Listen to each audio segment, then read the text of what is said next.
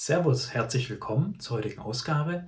Heute geht es um das Thema Egoismus. Wir schauen uns an, ob Egoismus gleich das Böse ist, wie entsteht Egoismus, was sind überhaupt die notwendigen Bedingungen, damit Egoismus überhaupt möglich ist. Zunächst kann man sich anschauen, in was für einer Welt leben wir eigentlich. Und damit meine ich jetzt nicht, ob sie gut oder schlecht ist, sondern einfach nur, welche formalen Grundprinzipien herrschen hier eigentlich vor. Ich bin der Meinung, dass die Welt auf Trennung beruht. Also das Atom dieser Welt ist Trennung. Alles basiert auf Unterschieden, auf Abgrenzungen und so weiter und so fort. Zeit ist so ein Beispiel. Zeit gibt es nur, weil wir eine Zukunft, eine Vergangenheit und eine Gegenwart kennen. Energie ist auch letztlich ein Unterschied in der Verteilung von bestimmten Dingen. Unsere ganzen menschlichen Begriffe sind Begriffe, die wir nur kennen, weil wir das Gegenteil kennen. Also der Begriff des Tages grenzt sich vom Begriff der Nacht ab. Der Begriff der Arbeit grenzt sich von dem Begriff der Freizeit ab. Also wer nie arbeitet, hat auch nie Freizeit. Und wer nie Freizeit hat, arbeitet auch nie. Einfach weil wir nicht wüssten, was Arbeit ist, wenn wir nicht auch wüssten, was Freizeit ist. Wir wüssten auch nicht, was der Tag ist, wenn wir nicht wüssten, was die Nacht ist. Also der Gegensatz, die Trennung ist notwendige Bedingung für diese Welt. Die ganze Welt besteht daraus. Wir denken ja auch unsere Gedanken nacheinander also zeitlich getrennt. Wir erleben uns räumlich getrennt von der Kamera, von einem anderen Menschen, von was auch immer. Und mit dieser Trennung geht die Dualität einher. Da habe ich auch schon mal ein Video gemacht, verlinke ich auch gerne. Wenn wir uns jetzt ansehen, okay, wir leben in der Dualität, dann stellen wir sehr schnell fest, die Dinge sind eigentlich sowohl als auch. Also jede Annehmlichkeit hat irgendwo halt auch seinen Nachteil. Es gibt in dieser Welt nicht das nur Gute oder das nur Schlechte. Alles ist irgendwo sowohl als auch und auch relativ, zumindest aus Sicht des Verstandes. Also das Auto ist schön komfortabel, hat aber die negative Seite, dass ich nicht zu viel fahre, ich dick werde und gesundheitliche Probleme bekomme. Kapitalismus, Konsum hat auf der einen Seite sehr schöne Seiten, ist sehr angenehm, alles immer sofort und materieller Überfluss. Auf der anderen Seite aber das Problem, dass es die Umwelt kaputt macht.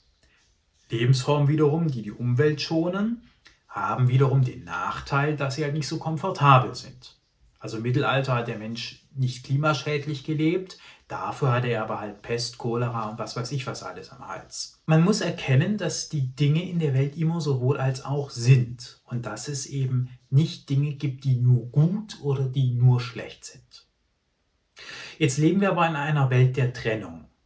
Und Trennung besagt auch, dass zum Beispiel Ursache von Wirkung getrennt ist. Das ist das Normalste der Welt, aber ich möchte es trotzdem nochmal hervorheben. Ich kann, wenn ich ein Tier töte, ein Tier erschieße, auf der Jagd zum Beispiel, dann bin ich die Ursache, also ich feuere einen Schuss aus meinem Gewehr ab, aber die Wirkung trägt das Tier. Das heißt, derjenige, der etwas verursacht, ist nicht gleich mit dem, der die Wirkung hat. Das Tier hat nur die Wirkung, ohne die Ursache zu sein, und ich bin nur die Ursache und habe nicht die Wirkung. Also die Wirkung der Kugel trägt das Tier mit dem Tod und eben nicht ich.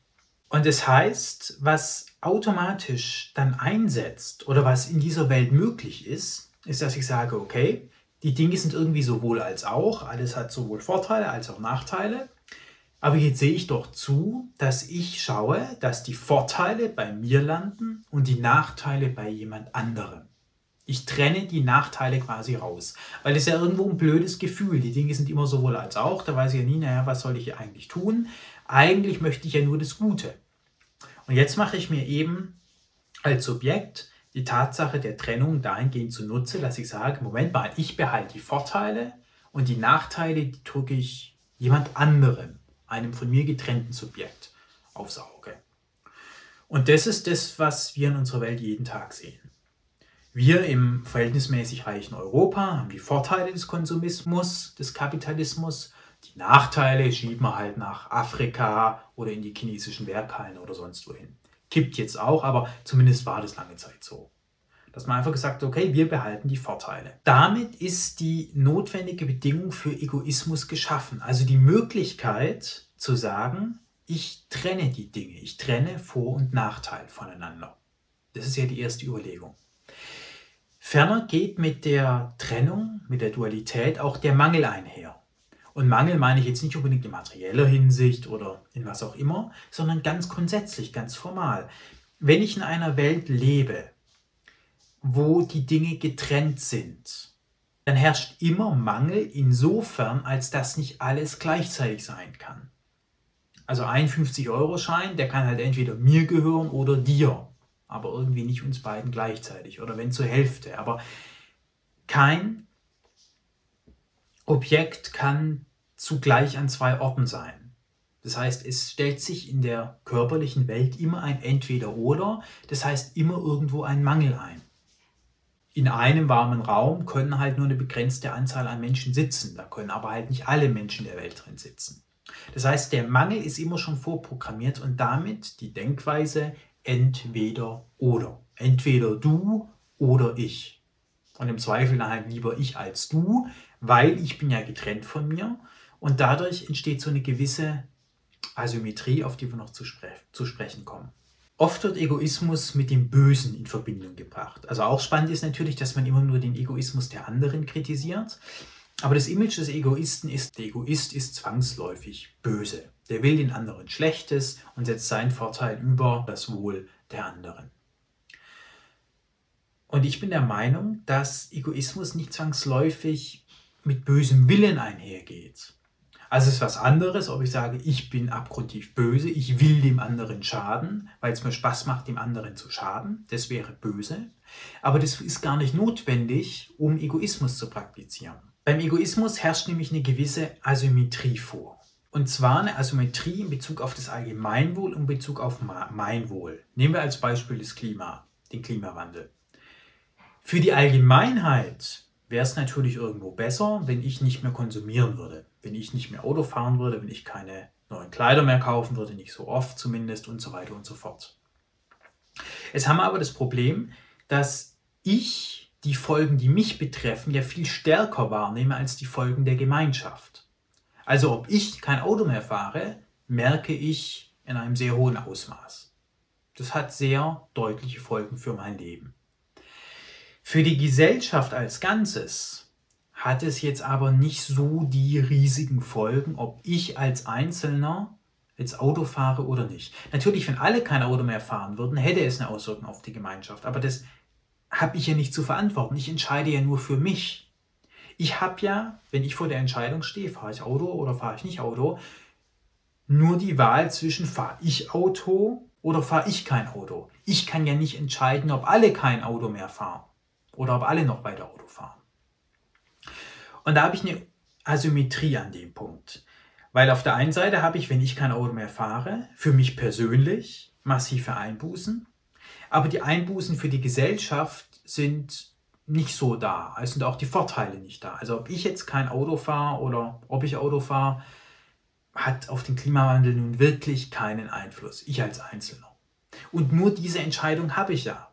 Das heißt, die Rechnung, die ich als Egoist in dem Moment aufmache, ist nicht, wie wirke ich den anderen eins rein oder schadet es den anderen, sondern die Rechnung ist nur, wenn ich Auto fahre, habe ich einen Vorteil, die anderen keinen wirklichen Nachteil. Und wenn ich kein Auto fahre, habe ich einen immensen Nachteil, aber die anderen, also die Allgemeinheit, nicht wirklich einen Vorteil. Das heißt, die Rechnung sieht so aus, wir haben auf der Gemeinschaftsseite im Grunde keine Auswirkung. Für die Gemeinschaft, für, den, für das Weltklima ist es vollkommen egal, ob ich Auto fahre oder nicht. Für mich persönlich macht es aber einen großen Unterschied, ob ich Auto fahre. Also gewinne ich in Summe, wenn ich Auto fahre. Das ist die Logik, das ist die Überlegung. Und die ist ja aus Sicht des Einzelnen nicht abwegig. Das stimmt ja. Also entscheide ich mich dafür, Auto zu fahren. Und wir sehen, dass ein Mensch, der diese Entscheidung trifft, nicht böse sein muss. Der muss sich nicht denken, ich will den anderen eins reinwirken, ich will die Welt für mich, ich will mein Ding hier. Sondern der weckt einfach nur rational ab, okay, kein Vorteil für die anderen, aber ein gewaltiger Vorteil für mich. Wenn ich es lasse, habe ich einen gewaltigen Nachteil und die anderen keinen Vorteil. Also fahre ich natürlich Auto. Das heißt, der Egoist muss nicht zwangsläufig böse sein. Der Egoist denkt einfach nur rational, beziehungsweise aus den eben dargelegten rationalen Überlegungen lässt sich egoistisches Handeln schon begründen. Man muss nicht böse sein, um Egoist zu sein. Wir hatten es vorhin schon davon, dass der Egoismus davon lebt, dass er die Nachteile bei den anderen ablädt. Also selbst die Vorteile hat, aber die Nachteile irgendwie von sich abtrennt. Und jetzt kann man ja die Frage stellen, ja okay, das heißt, es gibt auf der einen Seite natürlich Gewinner, auf der anderen Seite aber auch Verlierer, also Menschen, die irgendwie nur die Nachteile der Gesellschaft abkriegen und nicht die Vorteile. Und das sind zum Beispiel Menschen, die in schlechten Jobs arbeiten. Spargelstecher verdienen nicht viel, es ist anstrengend. Oder auch Lkw-Fahrer, Reinigungskräfte und so weiter und so fort. Das sind ja Menschen, die irgendwie scheinbar, wenn man sich mal objektiv ansieht, die Nachteile tragen. Der Großteil der Gesellschaft hat den Vorteil des sauberen Büros, der sauberen Shopping Mall. Die Nachteile trägt aber die Reinigungsfachkraft, die durch das Reinigen auch noch so wenig verdient, dass sie sich in der Shopping Mall quasi nichts kaufen kann. Mal sehr überspitzt gesagt. Es geht mir darum, das Prinzip zu verdeutlichen. Und jetzt stellt sich doch direkt die Frage, wieso lassen sich die Leute das gefallen? Wieso machen die Leute das? Wieso sagen die Lkw-Fahrer nicht von heute auf morgen, sag mal, ich bin doch nicht blöd. Ich nehme die Nachteile der Konsumgesellschaft auf mich, nämlich das Autofahren, das Lkw-Fahren, habe im Grunde keinen Vorteil, nämlich kein Privatleben, weil ich da auf der Straße bin und so weiter und so fort. Ich lasse die Kacke. Das wäre ja eigentlich das, wo man denkt, das müsste passieren. Wieso soll ich als Individuum nur Nachteile auf mich nehmen oder irgendwelche Geschäftsführer oder irgendwelche reichen Menschen streichen nur die Vorteile ein? Und die Antwort auf die Frage, die gibt Hannah Arendt.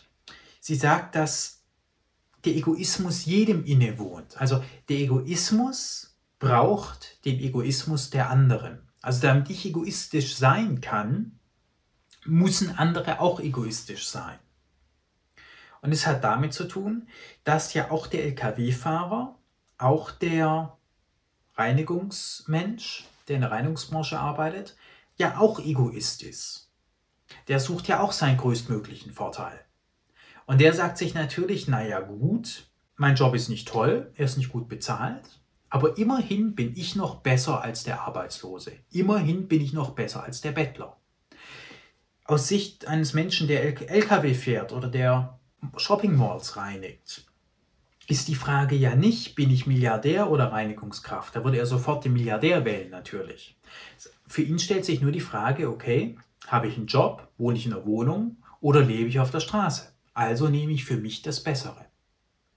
Die Vide et Impera funktioniert genauso, also das Herrschaftsprinzip der Römer. Es zielt genau darauf ab, die Unterschicht oder die Benachteiligten der Gesellschaft zu teilen, um sie gegeneinander ausspielen zu können. Dass die sich nicht zusammenschließen, sondern man erhält quasi den individuellen Egoismus des Einzelnen aufrecht, dass man sagt, na pass mal auf, du bist zwar Reinigungsfachkraft, du, hast nicht so den tollen Job, aber du bist immer noch besser als der Müllmann als Beispiel und du bist immer noch besser als der Bettler. Und wenn du jetzt auf die Idee kommst, eine Rebellion anzuzetteln, dann verlierst du vielleicht auch deine Vorteile. Ob du was gewinnst in der Revolution, weißt du nicht. Aber auf jeden Fall verlierst du deine Vorteile, nämlich dass du 2 Euro mehr verdienst als dein Kollege, der woanders arbeitet zum Beispiel. Und deswegen kommt es zu keinen Revolutionen. Objektiv ist es natürlich so, dass sehr viele Menschen in dieser Gesellschaft in Anführungszeichen nur die Nachteile abtragen, global sowieso. Es gibt hunderte Millionen Menschen in Afrika, die einfach die kompletten Nachteile des Kapitalismus bekommen, ohne von den Vorteilen zu profitieren ist so, wenn man sich das von außen ansieht. Aus individueller Sicht der Afrikaner oder der Benachteiligten, die nur die Nachteile einheimsen, sieht es aber nicht so aus. Aus Sicht des Afrikaners sieht es vielleicht so aus, naja, ich bin ja immer noch besser als mein Nachbar. Und deswegen hat er kein Interesse daran, das System zu sprengen gegen das System zu rebellieren, weil er sagt, na Moment, da könnte ich ja noch meine Vorteile gegenüber dem Nachbar verlieren. Also lieber bin ich global betrachtet der Verlierer, als dass mein Nachbar, der noch weniger hat als ich, als dass ich mit dem auf einer Stufe stehe. Das ist so der Ansatz von Hannah Arendt. Ich persönlich finde ihn überzeugend und deswegen läuft so. Und derjenige, der halt in der stärkeren Position sitzt, drückt halt das Ganze durch, heimst die Vorteile ein in der dualen Welt. Und was wirklich fies ist, man könnte auch sagen, irgendwie das, das Werk des Teufels, ist, dass diejenigen, die die Vorteile eines Systems einheimsen, auch meistens die Macht dazu haben, das System weiter fortzuführen. Also die, die die Nachteile haben, können das System nicht abschaffen und die, die die Vorteile haben, könnten es abschaffen, wollen es aber nicht abschaffen, weil sie haben ja die Vorteile. Viele arme Menschen in Afrika, die am Hungertod nagen, die haben keine Macht, den Kapitalismus abzuschaffen. Überhaupt nicht. Die würden das sehr gerne, vielleicht, aber sie können es einfach nicht. Wir hier in Europa, wir könnten ihn abschaffen, zusammen vielleicht mit den Amerikanern. Wir haben aber kein Interesse daran, ihn abzuschaffen, weil wir haben ja global betrachtet die Vorteile des Kapitalismus. Und deswegen bleiben solche Systeme dauerhaft bestehen. Das System würde nur dann zusammenbrechen, wenn genügend viele Menschen von ihrem eigenen Egoismus zurücktreten würden. Wenn einfach Menschen sagen würden, aber dazu kommen wir später im Video, mir doch egal, lieber sterbe ich, als dass ich so ein System fortführe. Aber dadurch, dass jeder Mensch irgendwo Egoist ist und leben will, funktioniert das eben nicht. Bemerkenswert ist ja auch, dass irgendwie immer nur der Egoismus der anderen schlimm ist.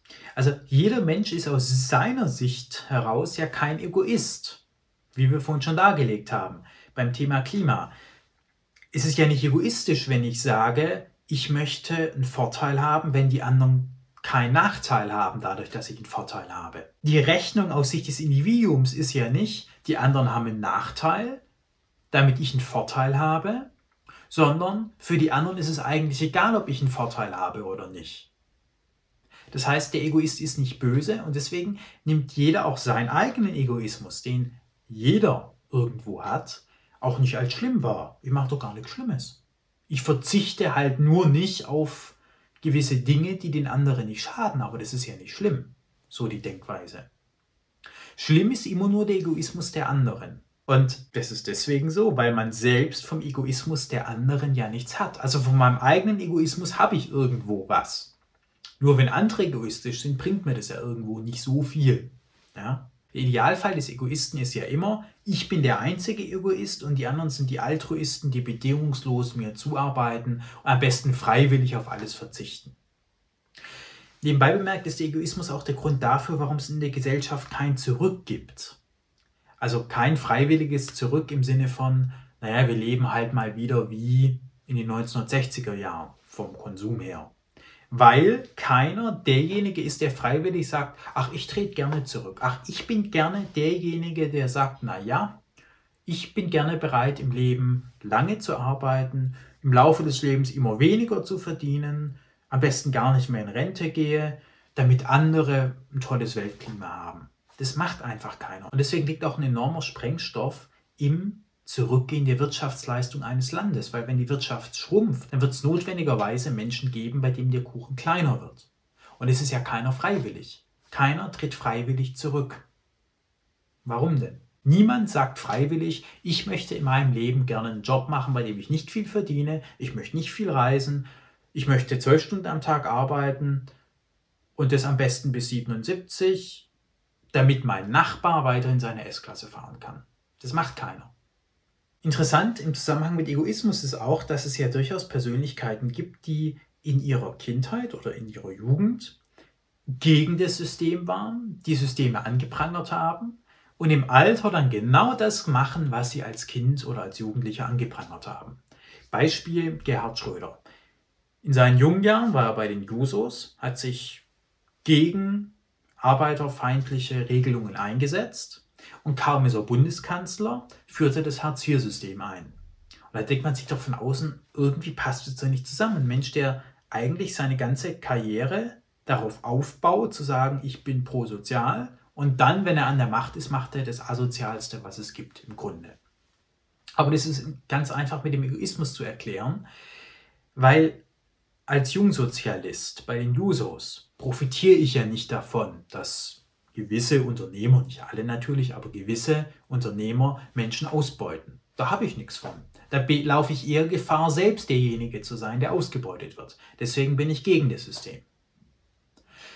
Als Gerhard Schröder Bundeskanzler war, war das System natürlich immer noch genauso asozial, aber es hat sich daran geändert, dass er jetzt davon profitiert. Das ist ja genau wie bei Korruption. Entweder ich sorge dafür, dass die Korruption verschwindet, oder ich sorge dafür, dass ich von der Korruption profitiere. Der ungünstigste Zustand, gegen den sich auch jeder instinktiv wehrt, ist, ein System ist asozial und ich profitiere nicht davon. Das akzeptiert kein Mensch. Aber ein asoziales System, von dem ich profitiere, akzeptiere ich. Oder ein System, was nicht asozial ist, akzeptiere ich auch. Nur der dritte Zustand, asoziales System, von dem ich nicht profitiere, damit hat jeder Mensch ein Problem. Deswegen war es ja in den vergangenen Jahrhunderten auch immer wichtig, den Menschen zu erzählen, dass sie von asozialen Systemen profitieren. Das ist ja das, was man der Kirche berechtigterweise vorwerfen kann. Dass sie ein sehr asoziales System, wo viele Menschen nur die Nachteile hatten und einige Fürsten und Könige die Vorteile, so dargestellt haben, dass auch der kleine Bauer davon profitiert, weil man gesagt hat, naja, für deine Qual hier im Diesseits kriegst du ja im Jenseits die Gaben Gottes. Du bist dann der arme Lazarus, der dann aber im Himmelreich ganz gut dasteht. Also nicht jetzt in einer vom Jetzt getrennten Zeit. Irgendwann später. Jetzt bist du der Knecht, der Depp, aber irgendwann wirst du dafür erhöht werden. Und das hat dafür gesorgt, dass viele Menschen nicht das Gefühl hatten, dass sie im Grunde nur die Nachteile auf sich laden, damit andere schöne Sausen feiern können. Und das ist auch der Trick, wie man Menschen auch im Übrigen bis heute beherrscht. Ich frage mich wirklich, warum Menschen in sehr schlechten Jobs, wie zum Beispiel Callcenter, Lkw-Fahrer, Reinigungskraft und so weiter und so fort, wieso die nicht einfach mal sagen, ich habe die Schnauze voll. Ich arbeite doch nicht jeden Tag 40 Stunden die Woche, damit andere reiche Leute den Vorteil eines sauberen Supermarktes haben, von dem ich mir immer weniger leisten kann, von dessen Sortiment ich gehe spät in Rente, ja, ich habe wirklich nur die Nachteile, aber der Grund, warum die Menschen es mitmachen, ist eben, weil sie nicht das Gefühl haben, benachteiligt zu sein, beziehungsweise sich immer noch damit retten, naja, ich bin ja noch privilegiert im Gegensatz zu dem Hartz-IV-Empfänger, der gar nichts arbeitet. Also sie machen sich die Illusion des eigenen Vorteils.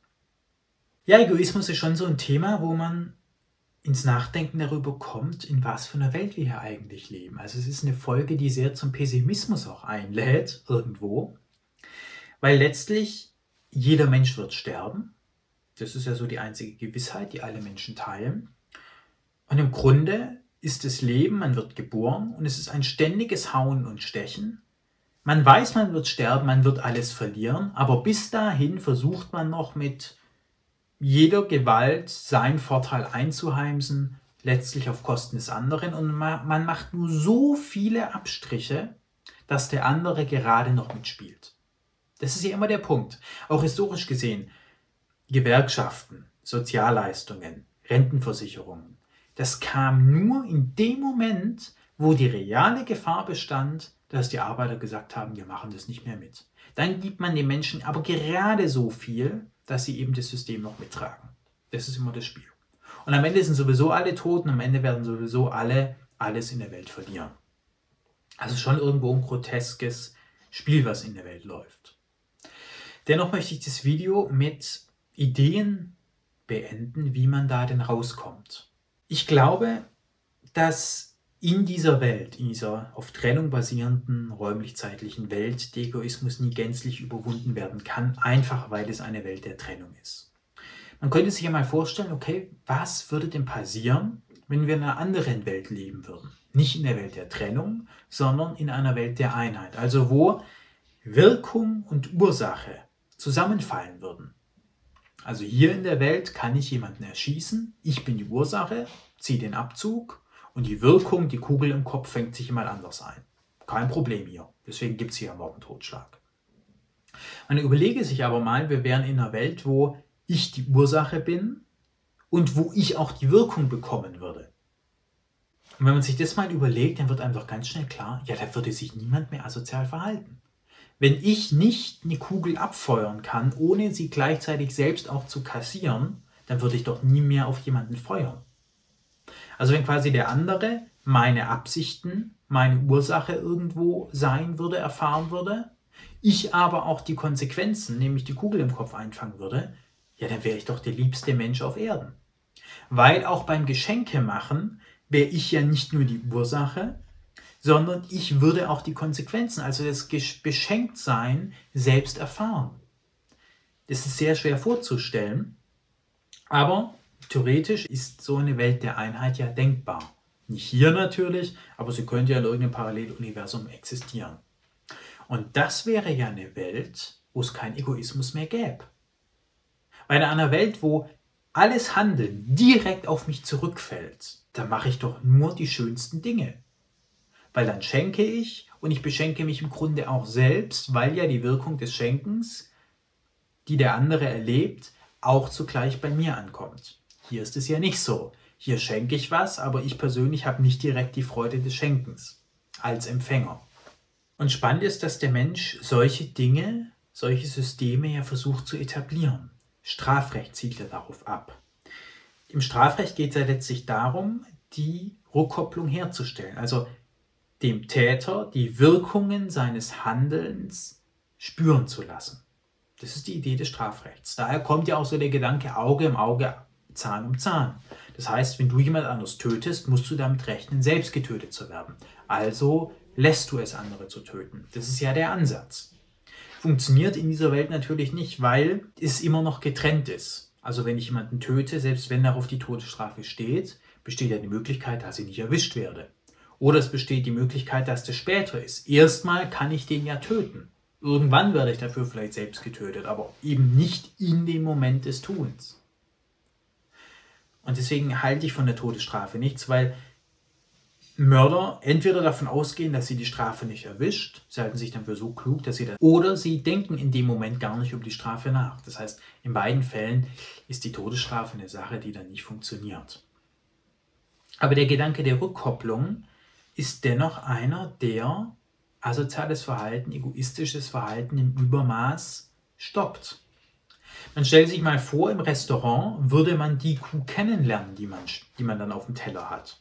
Da würde auch keiner mehr Steak bestellen. Man müsste sich das wirklich mal vorstellen, wenn man im Restaurant sitzt und sagt, ja, ich hätte gerne ein Steak. Und dann kommt der Kellner und sagt, ja, ja, gerne bringe ich ihn. Sie kommen jetzt aber mal bitte kurz hinter in die Küche und jagen, dem, jagen der Kuh da den Bolzen in den Schädel und nehmen es auch aus oder schauen zumindest zu und dann kriegen Sie gerne Ihr Steak. Absolut frisch. Da würde ich sagen, ja, nee, ich nehme doch lieber was Veganes. Also immer dann, wenn die Rückkopplung da ist, schwindet der Egoismus. Ich glaube auch, wenn Menschen sehen würden, oder fühlen würden, wie die Arbeiter sich fühlen, die iPhones und MacBooks herstellen, da würden viel weniger Menschen die Produkte kaufen. Wenn die Menschen den Hunger fühlen würden, den Menschen in Afrika fühlen, der dadurch entsteht, dass wir das Klima verändern, dass wir hier uns asozial verhalten, dann würden sich die Menschen auch weniger asozial verhalten. Das heißt, ein wesentlicher Gedanke ist der Gedanke der Rückkopplung, dass das, was ich tue, auf mich zurückfällt. Weil in dem Moment, wenn das gegeben ist, verhalte ich mich automatisch wie der liebste Mensch. Und das kommt mir ja auch selbst zugute, weil ich die Wirkungen meines liebevollen Verhaltens ja auch direkt wieder spüre. Ein Zuschauer hat mich gefragt, was ich unter Jesus verstehe, was Jesus für mich ist. Und da werde ich auch noch ein Video dazu machen. In der nächsten Folge wird es erstmal um das Thema Neid gehen, weil es auch was mit dem Thema Egoismus zu tun hat. Aber für mich ist Jesus die Idee, wie wir da rauskommen. Weil wir haben viele Ideen in der Bibel, die man natürlich auch missbrauchen kann, die die Kirche auch missbraucht hat. Davon distanziere ich mich auch, gar keine Frage. Aber es gibt viele Rückkopplungsideen, wie zum Beispiel, wer zum Schwert greift, wird durch das Schwert sterben. Urteile nicht über andere, weil so wirst du auch gerichtet werden, wie du über andere richtest. Und man könnte ja annehmen oder vermuten, dass es etwas gibt, was über die Welt hinausgeht dass die jenseitige, die göttliche Welt genauso eine Welt der Rückkopplung ist, wo Ursache und Wirkung zusammenfallen. Und den Gedanke der Feindesliebe auch, der grenzenlosen Liebe, den finde ich spannend an Jesu Christi. Und deswegen ist er auch mein Vorbild und deswegen möchte ich mich mit der Frage auch in den nächsten Videos noch beschäftigen, nach der Egoismusdebatte. In diesem Sinne bedanke ich mich sehr für dein Zuhören. Es würde mich sehr freuen, wenn du den Kanal abonnierst, wenn du es nicht schon getan hast. Einfach deswegen, weil ich ab 1000 Abonnenten von den Werbeeinnahmen profitiere. Jetzt wird auch schon Werbung gezeigt bei meinen Videos. Ich profitiere aber nicht davon. Deswegen würde ich mich sehr freuen, wenn ich die 1000 Abonnenten erreiche. Und würde mich freuen, wenn du nächste Woche wieder dabei bist. Bis dahin.